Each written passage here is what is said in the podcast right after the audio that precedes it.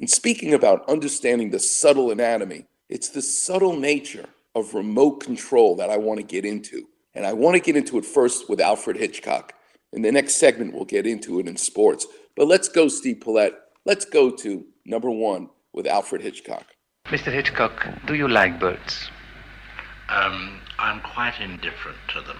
They serve their purpose on occasion. Mm-hmm. Which purpose would that have been for you? Well, it was a matter of making a little movie about them.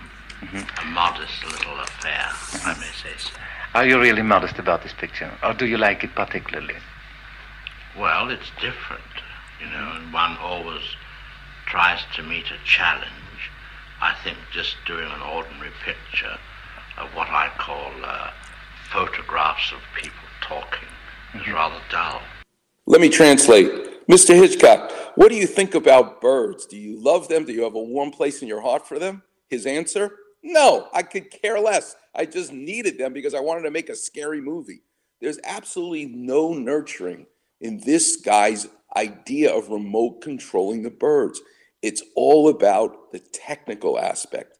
He wants to make it look like these birds are actually attacking a town and all the people in the town. If you want to be scared this holiday, go go rent that movie. Number two. So the challenge was to take this subject and see if it could be made mm-hmm. to work. I think there was a rather particular challenge about this picture, which was working with birds, really. Was it very difficult? That was the technical challenge.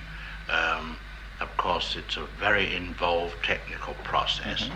And the mere fact that I am able to shoot a picture, to photograph a picture, mm-hmm. with the cutting in mind.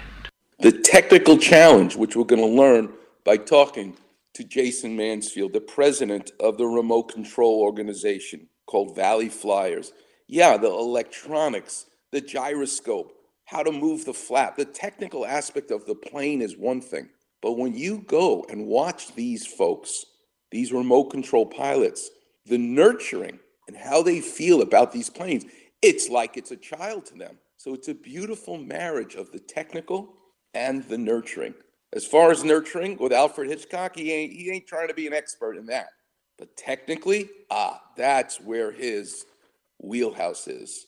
Number three.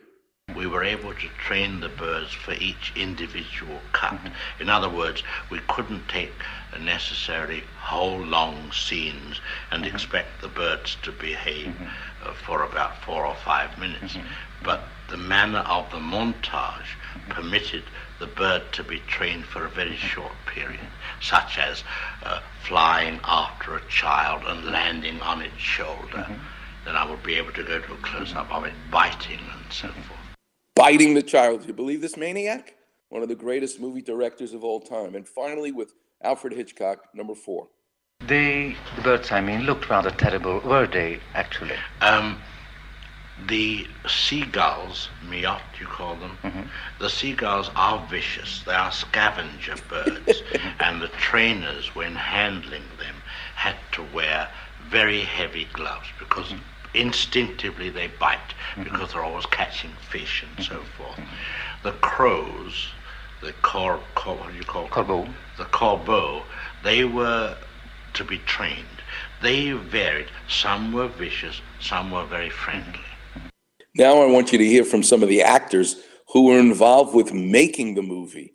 Vern Cartwright was the eleven-year-old girl. Rod Taylor was the man, the grown man in the movie, and certainly Tippi Hedren.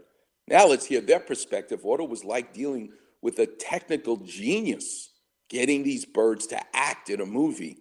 It's the craziest thing in the world. Let's listen to number five.